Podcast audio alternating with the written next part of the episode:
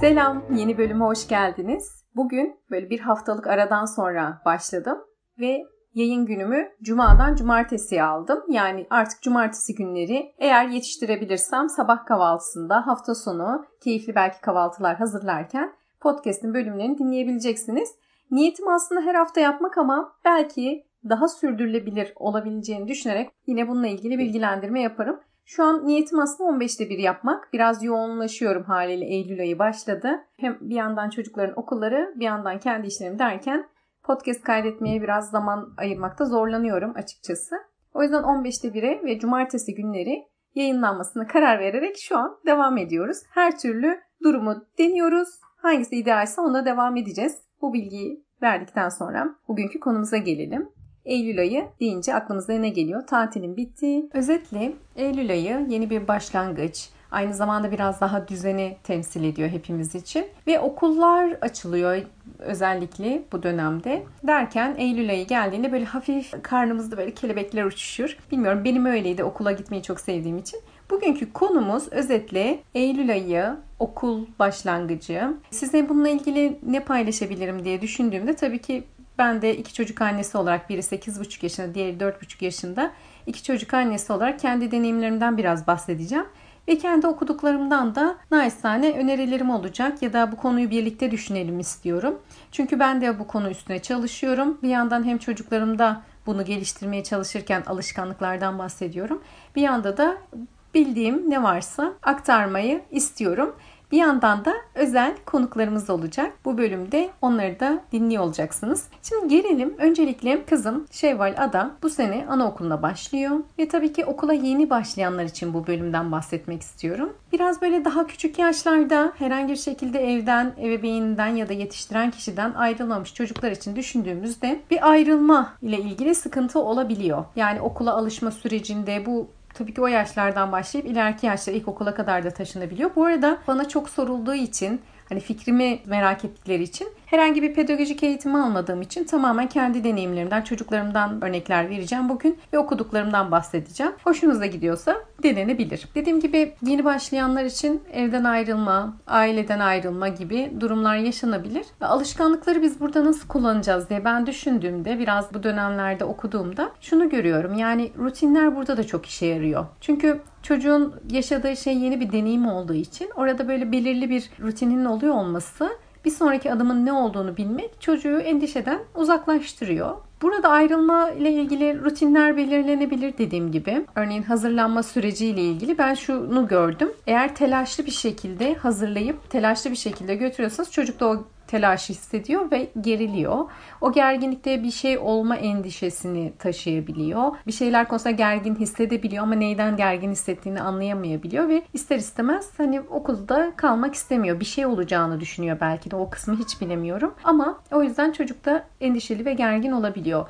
Oradan biraz daha rutinlerin belirlenmesi. Hani biz böyle spora başlarken kıyafetlerimizi akşamdan hazırlıyorduk. İşte işe giderken de e, bir rutini tamamen yapabilmek ve o günkü stresi bizim yetişkinler için nasılsa ön hazırlık her zaman önemli.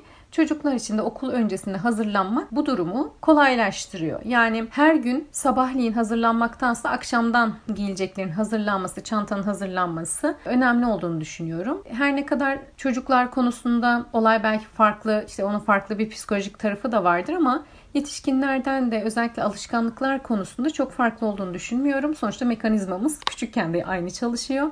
Büyüyünce de aynı çalışıyor. Sadece kavrama yeteneklerimiz fark ediyor. Onu göze alarak en azından düşündüğümde de mesela aslında ebeveynlerin özellikle çocukları ile ilgili kazandırması gereken alışkanlıklar neler olabilir diye düşündüğümde onlara farklı deneyim alanları sunmaları, deneyim fırsatlarında onlara engel olmamaları, alan açmaları önemli olduğunu düşünüyorum. Ben elimden geldiğince burada onlara bu deneyimleri yaşatmaya çalışıyorum. Tabii ki endişelenmiyor muyum onlar yaparken? Çok endişeleniyorum. Canların acımasından korkuyorum. Ama hayatta hep canımız acıyor. O yüzden ufak ufak böyle çok da zararlı olmayan can acımaları sıkıntı olmayacağını düşünüyorum. Diğer taraftan bir yerde okumuştum. Çocukla yapılan eylemlerde biz dilinin aslında onun benlik gelişimine zarar verdiğini okumuştum. Bilmiyorum bu işinize yarar mı? İşte okulumuzda gittik, e, sabahları kalkıyoruz, dişlerimizi fırçalıyoruz, hadi bakalım giyiniyoruz. Yani orada biz hep birlikteyiz. Bizim dışımızda tek olduğunda sen bir birey olamıyorsun gibi bir mesaj da verildiği yazıyordu. Bilmiyorum ne kadar doğru. Bunu dinleyen çocuk psikologlarımız varsa, uzmanlarımız varsa bununla ilgili de bana yazabilirse çok sevinirim. Ama mantıklı geldi. Yani biz biz hani belki ekip olarak düşünüldüğünde bazı çocuklarda etkili olabilir, bazılarında olmayabilir. Yine bunu da paylaşmak istiyorum. Yani dediğim gibi alışkanlıkları bu okul sürecinde nasıl kullanabiliriz'e baktığımızda öncelikle fark etmişsinizdir ki ebeveynlerin alışkanlıklar üstüne neler yapabileceği üstüne anlatıyorum. Çünkü çocuklar kendi otomatik tabii ki zihnen geliştirebilirler alışkanlıkları farkında olmadan insan yapısı gereğince. Ama burada görev bize düşüyor. Okul öncesinde bir rutin hazırlamak, okul sonrasında bir rutin hazırlamak. Çocuklar erken yaşlardakiler çabucak uyum sağlıyorlar. Yani şöyle düşünün her okuldan sonra şeker vermek okula gitmenin belki güzel tarafını çocukta bir ödül olarak gösteriyor. Ama bir yandan da her okul çıkışı şeker isteği uyandırabilir. Ya da zorlandığı bir şey sonrasında tekrardan yetişkinlikte tatlı bir şeyler yeme ihtiyacı ödül olarak kendine verebilir. O yüzden okul sonrasında niye vereceksiniz, neye yönelmesini istiyorsanız bunu koymak ve bunu fark ettirmeden aslında faydalı bir şeyi orada vermek önemli. Mesela her okuldan sonra ellerinin yıkanması ve sağlıklı bir yemeğin yenmesi gibi ya da bir etkinlik yapılması gibi olabilir. Onu tamamen çeşitlendirebiliriz. Dediğim gibi bunun üstüne tabii ki ayrıntılı konuşmak lazım. Podcast üstüne her alana her alışkanlığa değinemeyeceğiz. Ama belki böyle bir seri yaparız. Önümüzdeki kayıda bağlı olarak da bunu sizinle de paylaşırım. Eğer sizin önerileriniz de varsa bu konuda dediğim gibi araştırıp alışkanlıklar konusu zaten her zaman araştırdığım bir konu olduğu için çocuklar için de neler yapılabilir bunu birlikte öğrenebiliriz. O yüzden Devam edelim. Bir yandan da şu var yani alışkanlık döngüsünden bahsederken işaret, rutin ödülün yanı sıra çocuk da alışkanlık oluşturmada da aynı bizim gibi aslında işaret, rutin, ödül döngüsü işliyor. Burada önemli olan şu Ödüle herhangi bir zararlı bir ödül koymamak. İşte tablet vermek, telefon vermek ya da şeker vermek, tatlı vermek gibi bir ödül değil. Ödül yerine deneyim konulması yönünde uzmanların görüşleri. Ben de mümkün oldukça bunu deniyorum. Mümkün oldukça diyorum. Çünkü uygulamada her zaman işleyemeyebiliyor. Ama yine de biz pusulamızı kuzeye gösterecek şekilde koyuyoruz. Niyetimiz faydalı alışkanlıkları koymak, ödül olarak da yine bunu koymak ama çocuklar için gerçekten deneyim onu uygulamak büyük bir ödül oluyor. Bunu da ben de gözlemleyebiliyorum. Ve aynı zamanda ödülün arzu duyulan bir şey olması çok önemli. Biraz sonra biraz uyku ve beslenme, e, kitap okuma gibi rutinlerden bahsedeceğim çocuklar için. Çünkü bana özellikle gelen sorular bunlar alışkanlıklar konusunda bunları nasıl kazandırabiliriz? En önemlisi ve bunu yüz bin kere duymuş olabilirsiniz. Çocuklar bizim aynamız. O yüzden biz ne yaparsak onlar da bizi taklit ederler. Biz erken yatarsak onlar da erken yatar. Kitap okursak onlar da kitap okur. Ve biz sağlıklı beslenirsek onlar da beslenir gibi gibi böyle listeyi uzatabiliriz. Peki burada arzu uyandırma kısmında neler olabilir? Bunu da yine yazabilirsiniz bana ama ben kendi gözlemimden biraz oyunlaştırma, oyunun içine katılmasının o arzuyu arttırdığını gördüm. Biraz sonra bunlarla ilgili örnek de vereceğim. Şimdi mesela bazı alışkanlıklara değinelim. Örneğin uyku rutininden bahsedelim. Uyku ile ilgili. Şimdi okul döneminde erken kalkmalar olacak. İşte erken yatmaları gerekiyor uykularını alabilmeleri için. Geç uyku problemi olan çocuklar için düşündüğümüzde bunlardan biri benim oğlum. Ee, çok fazla uyumak istemiyor. Geç saatte uyumak istiyor. Çünkü hep böyle bir şeyleri kaçırıyor gibi bir hissiyatı var sanırım. Onu hissediyorum ondan. Onun bir endişesi var yani. Ben uyursam bir sürü şey kaçabilir. Yaşamayı seven bir çocuk. O yüzden de hani bu kısmı çok çok rahatsız etmiyor. Ama okul zamanında özellikle bu sabah sabahçı olacak ve o yüzden akşam erken yatması lazım. Ama uyku öncesinde illaki ekstra enerjisi artıyor. O yüzden bazı çalışmalar yapıyorum, denemeler yapıyorum. İkisini aynı anda İki çocuk da aynı anda yatağa giriyor bu dönemde saat 9-9.30 civarı. Ve daha sonrasında bir rutinimiz var bizim. O rutinde de işte diş fırçalama ile ilgili bir oyunlaştırma, ardından uyku ile ilgili bir sıralamamız var. E bunlarda da işte neler var? Kitap okuma var, bazen meditasyon yapma var, bazen hikaye dinlemek var. Onun dışında eğer tam vaktinde yatıldıysa yatağın içindeyse sohbet var artı. Bunların hepsini azar azar yapıp daha sonra ışıkları kapatıp uyumalarını beklemek kalıyor. Ve aslında uykuda da arzulandıracak bir şey onlar için yok. Ve o yüzden de arzu duyulacak şey tamamen uyku öncesindeki rutinler yani bunu eğer arzulanan bir duruma getirirsek çocuk için oyunlaştırabilirsek işte dediğim gibi sohbet etmek. Mesela çocuklar sohbet etmeyi severler. Kendileri bir şeyler anlatmayı severler. Ya da çok enerjiyi yükseltecek yani zihinsel aktiviteyi arttıracak herhangi bir şeyin olmaması olabilir. Yine bir yerde okumuştum. O uyku öncesi hem bizler için de geçerli. Bir oyun oynamak, dijitalde oyun oynamak ya da bir video izlemek beyin fonksiyonlarını hızlandırdığı için çünkü görsel anlamda da hızlı akışları olması nedeniyle zihnimiz hızlı çalışıyor ve uykuya dalmamız zorlaşıyor. Neden mesela uykuya dalmıyorlar ya da uyumak istemiyorlar? Gün içerisinde yeteri kadar fiziki bir aktivitede bulunmamış olabilirler. Hani bunları kontrol etmek gerekiyor, gerektiğini düşünüyorum. Yani bugün uy çok hareket etti mi? Etmedi. O yüzden büyük ihtimalle zor uyuyabilir. Ya da bugün benle yeteri kadar vakit geçirdi mi? Hayır geçirmedi. O yüzden de hemen uykuya dalmak istemeyebilir. Ya da belki kendince bir sıkıntısı var bunu konuşmak isteyebilir gibi. Aslında çocuğun neye ihtiyacı olduğunu biraz empati yaparak anlamaya çalışmakta yarar var. Buna rağmen yine halen uyumak istemiyorsa ne yapmak istiyor ona bakmak gerekiyor. Ben çünkü oğlumda bunun her çeşidini yaşadığım için e, bazen yatakta zıplıyor, 8,5 yaşında olmasına rağmen halen yatakta zıplamayı çok seviyor bir çocuk olarak. Uyku öncesinde ekstra fiziki harekette bulunuyor ve orada belki de kendini yormaya çalıştığını düşünüyorum. Belki uyku öncesinde bir yürüyüş, belki daha öncesinde akşam spor yapma gibi belki fiziken yorulabileceği şeyler yapılabilir. Sporla ilgili de hani illa belirli bir yaşta işte ilkokul çağlarında çocukların da spor yapmasına, hayatına dahil etmesine önemli olduğunu düşünüyorum. İyi, önemli bir alışkanlık. Hem bu gece uykularının kalitesi için yorulması gerekiyor. Tabii ki her gün olmayabilir ama onun dışında bir yandan da hayata bakış açısıyla çok önemli. Yani bedeninin sağlığını korumayla ilgili bir aktiviteye yakın olması önemli olduğunu düşünüyorum. Bir yandan şu var. Yapılacaklar listesi. Bizim bu to-do listlerimiz var. Yine çocuklar için bunları oluşturabiliriz. İnternette çok fazla örnek var. Yani ben özellikle oğlum daha küçükken checklistlerle onu alışkanlıklar kazandırmaya çalışıyordum. Bu ne demek oluyor? İşte diş fırçalama sabah akşam bir çizelgesi var ve banyoda duruyor.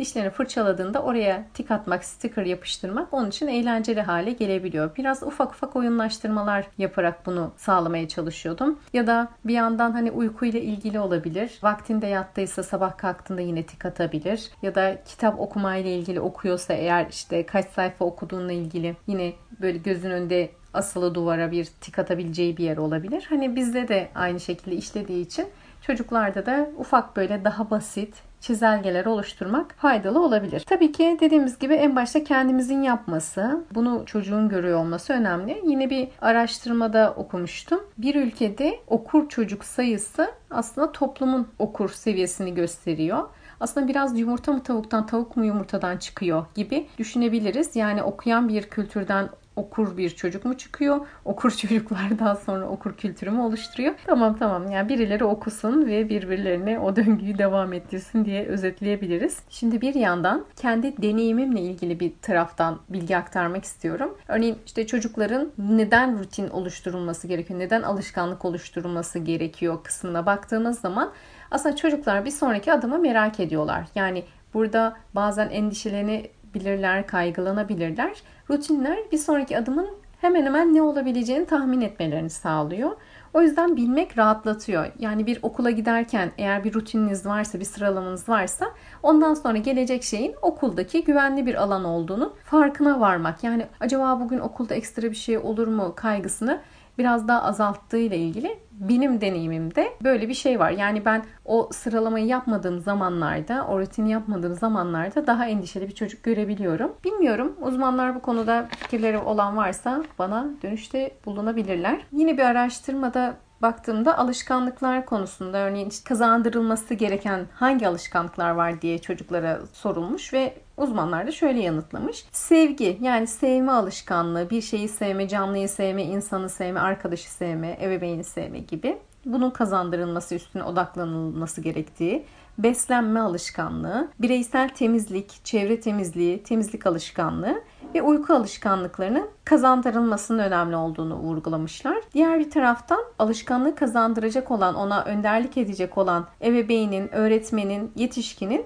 kararlı, tutarlı ve düzenli olması yani ona bir sistem sunması bu işi kolaylaştırdığından bahsediyor. Bunlar tabii ki biraz zorlayıcı taraflar. Yani bunun için düşünmek, yani düzenli derken bir sistem sunmak derken çizelgeleri örnek verebiliriz. Tabii ki en önemlisi rol modeli olmak. Şimdi ben kitap okuyorum değil de hani onun gözünün önünde kitap okumak. Yani belki o uyuduktan sonra değil. O an belki uyanıkken okumakta odaklanılmakta zorlanıyorsunuz ama en azından kitapla sizi görmesi işe yarayabilir. Uyku konusunda erken yatıyor olmak ya da uyku öncesinde yapılan sıralamalar, diş fırçalama, kitap okuma neyse bu sıralamalar onun da onunla birlikte yapıyor olmak bu alışkanlığın kazanmasında çok da kolaylık sağlıyor. Ve bir taraftan da uykuyla ilgili yine yapılan araştırmalar, uyku öncesinde okunan kitap, meditasyon gibi çalışmalar uyku kalitesini, beyin aktivitelerini rahatlattığını ve o yüzden de uykuya daha kolay dalmamızı sağladığıyla ilgili araştırmalar da var. O yüzden mesela bir uyku rutini öncesinde bir kitap koyma, meditasyon koyma, sohbet koyma, daha sakin ve uykuya hazırlık diyebileceğimiz beyin fonksiyonunu biraz daha böyle sakinleştirecek çalışmalar yapmak böyle bir düzenin bir parçası olabilir. O düzeni biz kendimiz kurabiliriz ebeveynleri olarak. Ve bunu düzenli, kararlı, ne yapsa da çıldırsa da, eğlense de, zıplasa da bunu uygulamak yine bizim elimizde. Mümkün olursa tabii ki günlük yaşantımızda, günlük iş hayatımızda biraz sıkıntılar yaşıyor olabiliriz, zorlanıyor olabiliriz. Ama bu kısmı en azından belirli bir süre yapmak ya çocuklar için bize göre daha kolay alışmak. O yüzden en azından bir hafta denemek, bir haftanın yetmediğini düşündüğünüzde hadi bir 15 gün daha denemek. Özellikle okullar açıldı. Önümüzdeki pazartesi itibariyle bunu hadi ki birlikte deneyelim. Hadi uyku öncesine ne yapalım gibi. Bunu denemek faydalı olabilir. Bir deneyin. Deneyenler mutlaka bana yazsın. Üzerine konuşalım isterim. Diğer taraftan dediğim gibi ebeveyne bağlı aslında bu süreç. Çocuk olduğu için, çocuğa yönelik bir çalışma olduğu için. Evet kendimizle ilgili bana gelen danışanlarımda da alışkanlıklar üzerine çalışıyoruz. Ne oluyor? Birey kendi alışkanlıklarını bakıyor, rutinlerine bakıyor, yeni alışkanlıklar kazanıyor.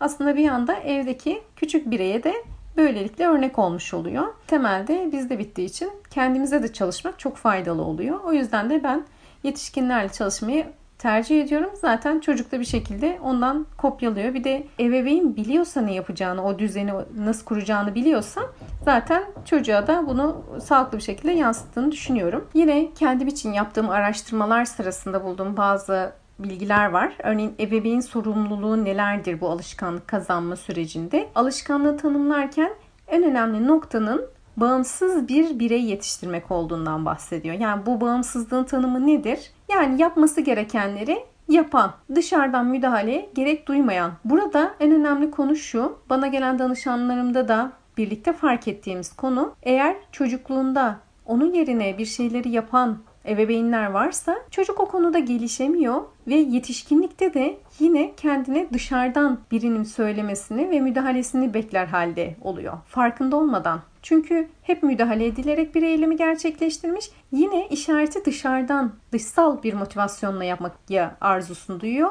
Ve dışsal motivasyon olmadığı zaman içsel motivasyonla bu eylemi gerçekleştiremiyor.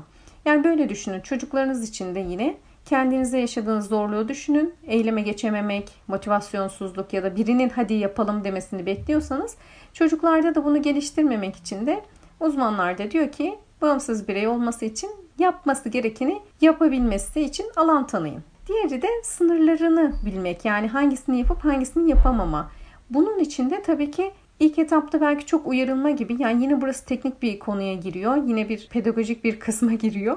Ama bu okuduklarından tamamen aktardım. Ne kadar doğru değil tabii ki uzmanlarımız bilecek ama ben yine kendi deneyimlerimden çok doğru olduğunu düşünüyorum. Yani sınırlarını bilen çocuk bağımsız bir birey olarak tanımlanabilir. Bu ne demek? Yapacakları için kendi kaynaklarına bakmak. Yani sınırları ile ilgili işte sınırlarını biliyor ve neyi yapabiliyorsa kendim yapabiliyor muyum? Yapabiliyorum. Yapamazsam da kimden yardım alabiliyorum? Buna bakabilen bir çocuk yetiştirmek. Diyeceksiniz bunun alışkanlıklarla ne alakası var? Aslında biraz da burada davranışsal alışkanlıkların temelinde bu başlıyor. Alışkanlık oluşturma, yeni bir alışkanlık kazanma süreçlerine baktığınızda da başka dışarıdan müdahale, yönlendirme gerekmeden kazanılan alışkanlıklar da daha kolay ve daha sürdürülebilir oluyor. O yüzden de burada biraz da bu tarafta olmak önemli olacağını düşünüyorum. Diğer taraftan uyku rutini olarak biz genelde diş fırçalama ile ilgili olarak biraz oyunlaştırma kullanıyoruz. Parti veriyoruz diş fırçalama partisi. Onun dışında uyku öncesinde biraz sohbet ediyoruz meditasyon seviyorlar. Kitap okuyoruz. Yani böyle rutinler aslında çocuklarda işaret evet ilk etapta kaçta yatacağını bilemeyebilir. Ebeveyn olarak yatış saatini netleştirmek, onlarla paylaşmak, ardından yapılacakların sıralamasını belirlemek, belki çizelgeler oluşturmak uyku için iyi bir rutin olabilir. Diğer taraftan okula gitmeye alışma süreciyle ilgili biraz bahsetmek gerekirse çocuklar bir şekilde alışıyorlar. Evet ilk defa aileden uzak kalanlar için bu zor bir süreç olduğundan endişeli hissedebiliyor. Ailesinin hiç almayacağını düşünen çocuklar olabiliyor. Bununla ilgili bir yazıda okumuştum. Ama eninde sonunda şunu görüyorum. İlk belki haftalarda zorlanılıyor ama eninde sonunda alışılıyor. Çocuklar alışıyor. Ortamı görüyorlar. Kendi gibi yaşıtlarının neler yaptığını gözlemliyorlar. Ebeveyn olarak biz daha çok kaygılı oluyoruz. Onları daha çok hissediyorlar ve aslında biz biraz kopamıyoruz. Çocuğun endişesini tamamen bizden kaynaklandığını söyleyen uzmanlarımız var. O yüzden de bir bu açıdan da bakmak gerekiyor. Diğer taraftan okula giderken bazı yine bizim rutinlerimiz var. Arabaya bindikten sonra e, yine eğlenceli, okulu keyifli hale getirecek bazı etkinlikler yapıyoruz. Bunları bir, sonraki bölümde dinliyor olacaksınız. Bir yere alışmada oyunlaştırma çok işe yarıyor. Yani oyunlaştırma derken bir eylemi gerçekleştirme için arzu uyandırmamız gerekiyor. Çünkü işaret rutin ödüldeki ödül aslında bize arzu uyandıran bir davranışı veriyor olması lazım. Bir şey veriyor olması lazım ki o işareti aldığımızda o eylemi yapabilir durumda olalım. O yüzden de bu alışkanlıkta çocuklar için de her alışkanlıkta arzu uyandırmak çok daha fazla önemli. Burada da oyunlaştırdığımız takdirde olayı keyifli hale getirebiliyoruz. Şimdi ben bunları anlatırken bir yandan da acaba bizimkinler ne düşünüyor diye merak ettim ve az önce bahsettiğim sürpriz konuklarım. Şimdi bir de onları dinleyelim. Bakalım alışkanlıklar konusunda ne diyorlar? Evet çocuklar şimdi sizinle podcastimizin bu bölümünde konuk olarak almak istedim. Neden? Çünkü okula yeni başlayanlar var, yeni okul dönemi. Eylül ayı. O yüzden sizin de böyle rutinlerinizi biraz böyle bahsedelim istiyorum.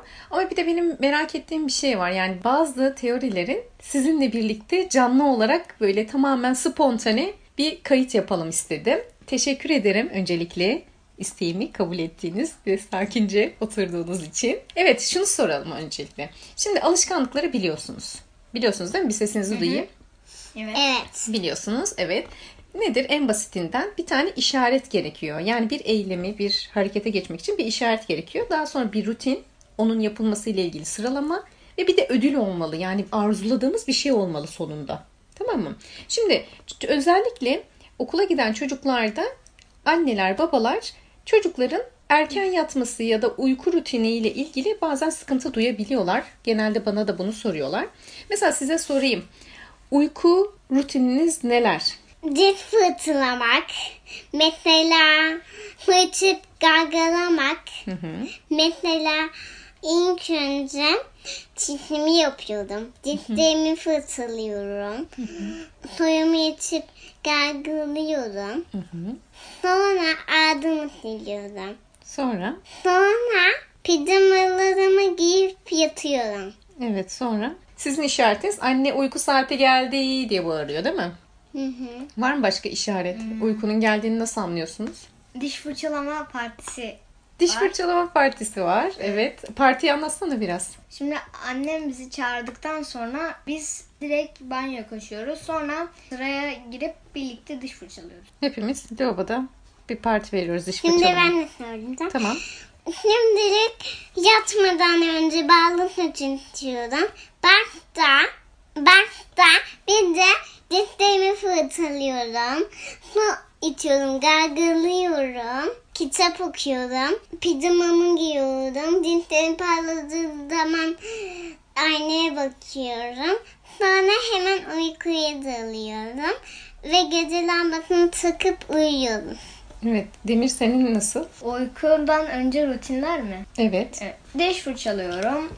Ondan sonra gargara yapıyorum. Ondan sonra bir de yüzümü yıkıyorum. Bu kadar açıkçası. Yatağa gidiyorum, kitap okuyorum. Ondan sonra annem bize masal açıyor. O masalı dinledikten sonra uyuyorum.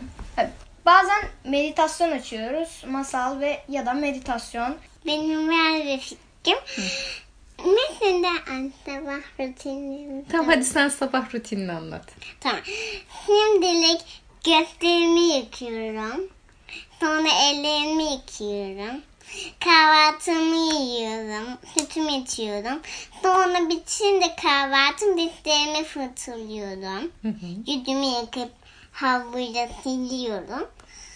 Sonra oturma salonuna geziyorum.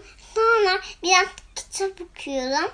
Sonra mesela da film izliyorum. Kitap okuduğum zamanlarda biraz eğleniyorum.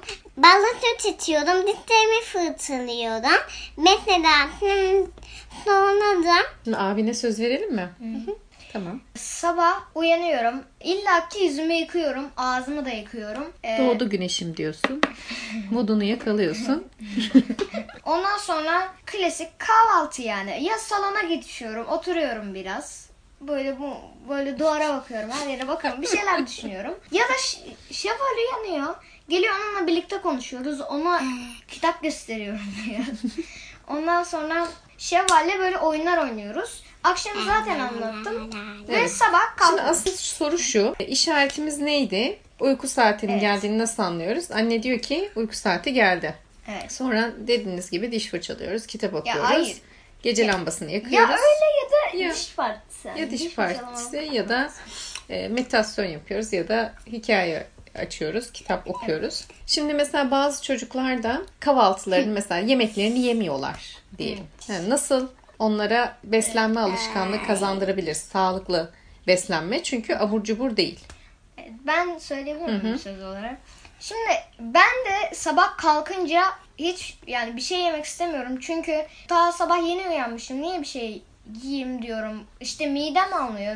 Ama ilk başta ben sabah kalkınca su içiyorum. Güne alıştırıyorum. Öyle daha kolay yemek yiyorum. Şimdi yemeğini yemeyen çocuk o gün çok abur cuburla beslendiysek o sabah yemek yemek çok istemez. Değil mi? Çocuk olarak bir alışkanlık kazanma bir nasıl alışkanlık yapalım? kazanmak için zorlanıyoruz ama yine de kazanınca yani çok mutlu oluyoruz bence. Mesela? M- mesela bir alışkanlık kazanabilmek için bir kağıt tutabiliriz. Mesela yatağımızın hemen biz ilk başta uyandıktan sonra ilk nereye bakıyorsak oraya böyle kocaman yazıyla bir şey yazıyoruz. Hemen sonra aklımıza o geliyor. Daha çok zorlamayla değil de daha eğlenceli bir yolla yapmak istediğimiz için mesela uyanmak. Uyanmak eğlenceli bir yolla. Mesela alarm kurmak aslında mesela alarmın sesini güzel bir şekilde değişik bir mesela müzik olabilir. Peki bir soru. İkiniz de okula başladı. Yani daha doğrusu. Şevval başladı. Demir de başlayacak. Sana soruyorum küçük hanım. Çocuklar okula nasıl alışabilir? Mesela öğretmenler ismini söyleyerek ona alışınca okula bayağı oynayınca Hı hı. öğretmenime ismini öğreneceğim için Hı hı. sonra da okulda oyun oynamıştık. Oyuncaklarla oynadık, hamurlarla oynadık. O yüzden bir daha telefona bakmayacağım. Sadece kitap okuyacağım. Ödevlerimi yapacağım. Çok güzel. Bir de uyuyacağım. Alışkanlığım bu. Demir sen? Bence çocuklar okula gitmiyorlarsa okulda arkadaşlarınla bugün yeni ve daha dünkü konudan daha değişik bir konu olabilir. Yani arkadaşlarınla da oynayabilirsin. Hı hı. Ee, Ama çocuklar mesela niye okula alışmıyor olabilirler? Bilmeden aslında çok tablette oynuyorsa bir çocuk mesela ya da bir kaygısı vardır. O kaygısını böyle birlikte konuşarak yani öğrenebilirsiniz. Öyle yaparsanız çocuğu, çocuğunuz okula daha kolay bir şekilde başlar. Çocukla daha böyle konuşup ne olduğunu anlayabilir. Mesela çocuklar böyle okula gittikten sonra bir süre sonra mesela okula gitmek istemiyor olabilirler. Bunu işte konuşarak daha kolay bir şekilde halledebiliriz. Hı, çocukla konuşmak gerekiyor. Evet. Peki ikinize soracağım. Sizin okula giderken ki rutininiz, sevdiğiniz ya da işte yapmaktan keyif aldığınız rutininiz ne? Arabaya binmek. Mesela şöyle bir şey söyleyeceğim. Hı. Annem de zaten bunu anladı gibi. Şimdi biz okula giderken bir hikaye yapıyoruz. Böyle arkadan güzel bir ne müziği deniyor? Klasik müzik, klasik müzik açıyoruz. Ondan sonra bir hikaye yazmaya başlıyoruz. Daha çok komiklik barındırdığı için böyle biz daha çok okula gitmeyi seviyoruz. Ve ondan dolayı ya da böyle komik ve çocukların sevebileceği espriler yapıyor annem. Biz de gülüyor, güle güle okula gidiyoruz. Çok teşekkür ederim. Evet, çok teşekkür ederim. Son söyleyeceğiniz bir şey var mı dinleyicilere? Söyle. Şimdi yani bir dahaki kayıtta görüşmek üzere. Bay bay. Ben de bir şey söyleyeceğim. Bu bölüm çok eğlendim çünkü kardeşim ve ben ve annemle birlikte böyle bir konu yaptık. Ben de bu bölümde çok mutlu oldum. Ve annemin podcastlerini dinlemeyi unutmayın. Baya güzel şeyler gelecek. Bay bay. Çok teşekkür ederim tekrardan konuk geldiğiniz için podcast'ime. Görüşmek üzere. Evet, bugün değişik bir kayıt yaptık.